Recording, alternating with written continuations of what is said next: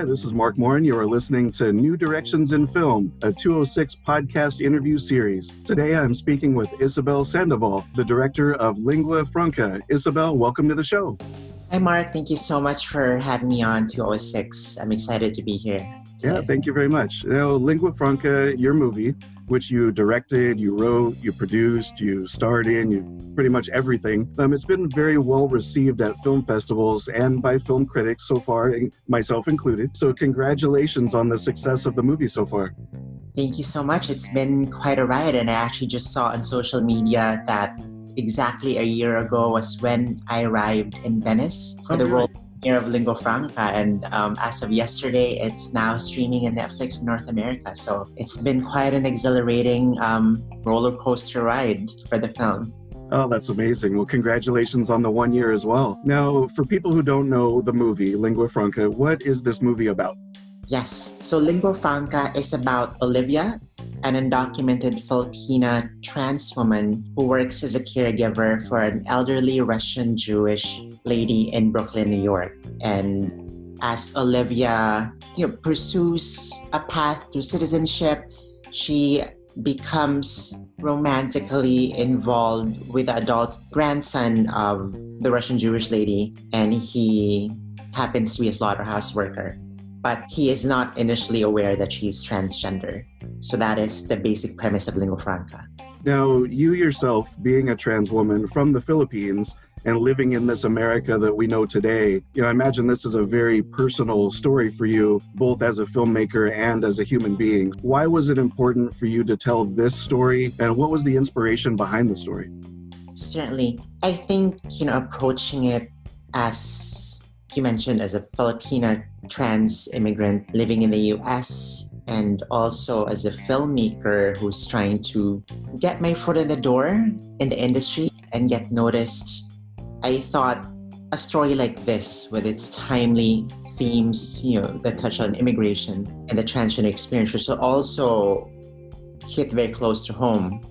For me, it's an opportunity for me, given that premise, to also stamp my unique sensibility and perspective in this kind of story. I feel like you know, given its premise, audiences are expecting a certain type of film, one that, for one, might be indignant or angry or loud or a little didactic.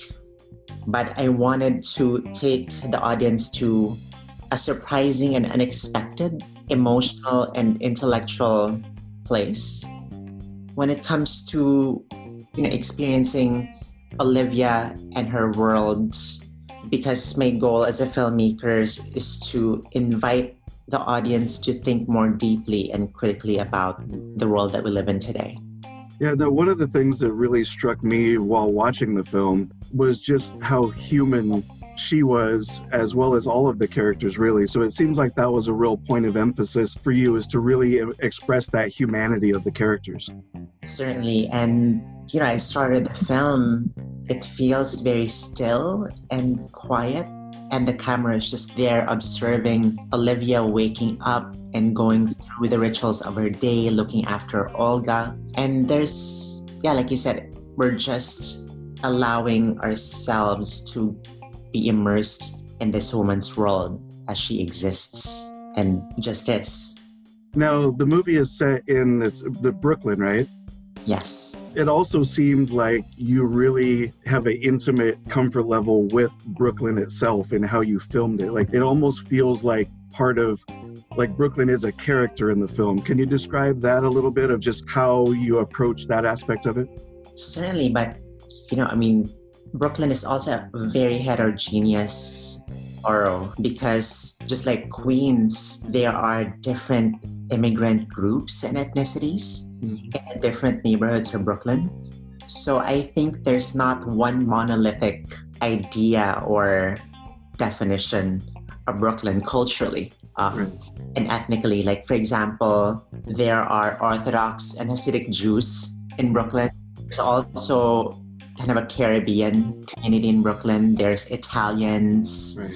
Russians. So, yeah, that's what I've found to be fascinating in that these various immigrant neighborhoods have retained their distinct personality and character, especially even the older immigrants who have migrated here 50 or 60 years ago have been have stayed true to the traditions and customs of their home country. As an immigrant living in Brooklyn and experiencing the diversity that exists there, I was just fascinated, most especially by the Russian Jewish community down in Brighton Beach. I live in Crown Heights, which is about half an hour north of Brighton Beach, but Crown Heights is very different from Brighton Beach because it's more like the hip, edgy, gentrified Williamsburg, Lena Dunham's girls. Yeah, and I felt like whenever I would go to Brighton Beach and like go to the boardwalk, I feel like I'm not just whisked away to a different neighborhood, but also into a different country and time. It feels self contained somewhat in the 1950s and 1960s. And I thought it was a perfect location for me to showcase a sort of hidden or secret New York that we rarely get to see in American cinema. Now, another focus of the story for you is the fact that Olivia is an undocumented immigrant. So there's a kind of a subtext that plays out through the course of the movie of her being afraid all the time that she could get taken by the police or by ICE. How much did you really want to tell of that side of the current political climate with this movie?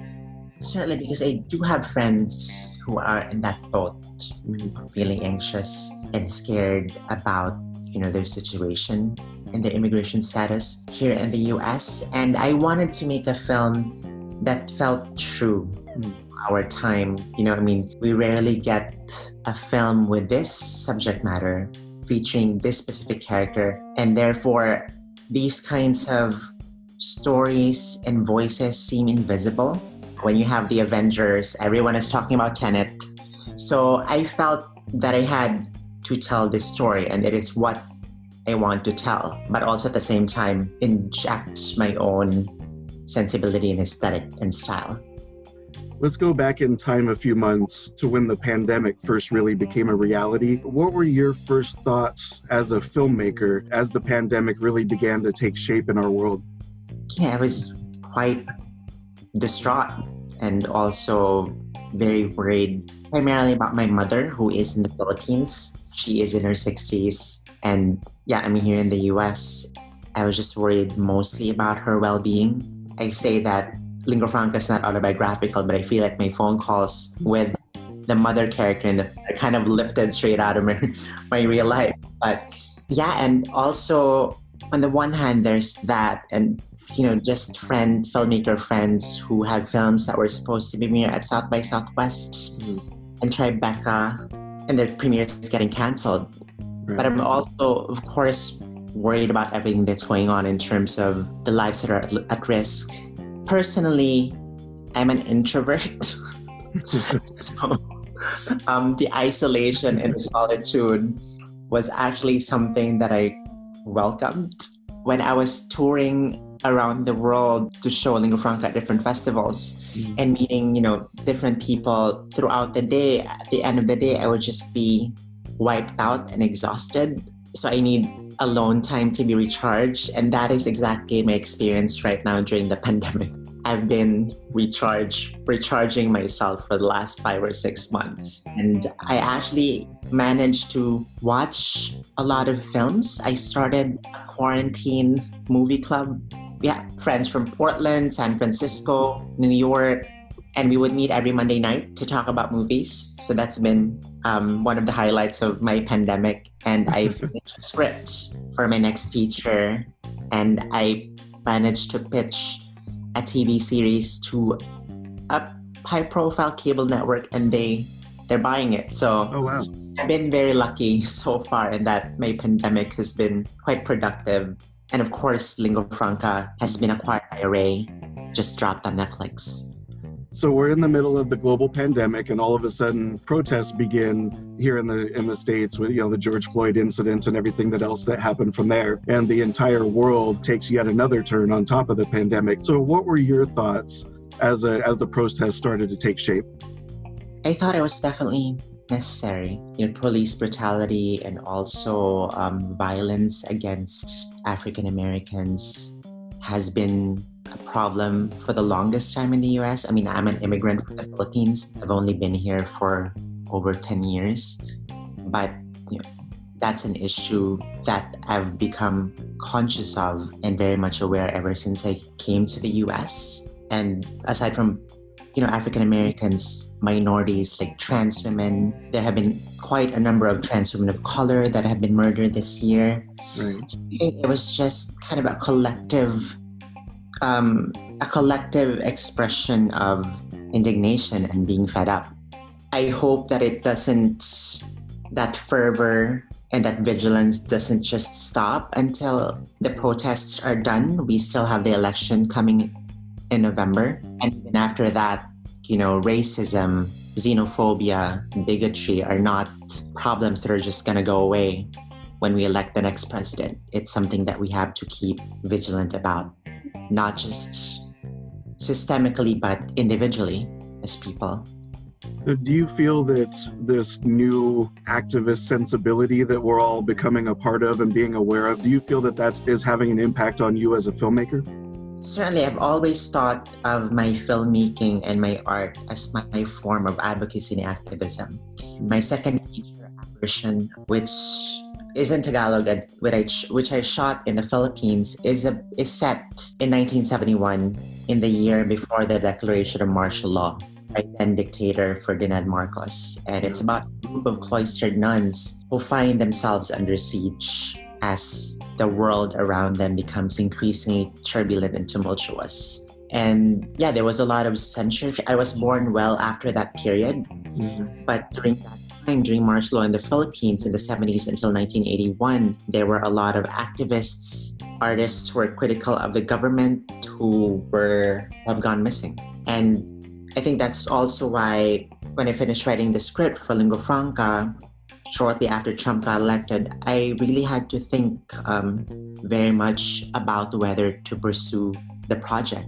Because, I, like many minorities living in the US, I was plunged into an emotional and existential crisis, just feeling vulnerable and targeted. But I spoke with my producers, and they said that if there's a time to make lingua franca, that time is now, and they were right.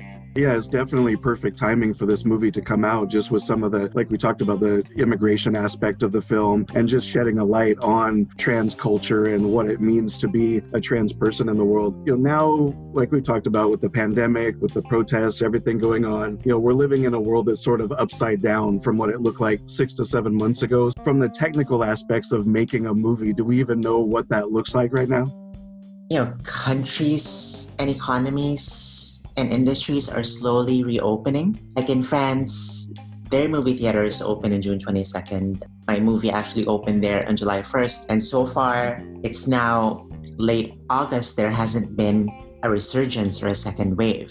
I think until there is a really coherent and sound strategy by the US federal government to contain this virus, it's going to affect all the industries, including the entertainment industry and you know film and TV productions. For me, I'm lucky in that I'm just now in the development phase of my film. I just finished writing the script and we're now just showing it to producers. So I don't expect to start rolling on the film until about a year from now.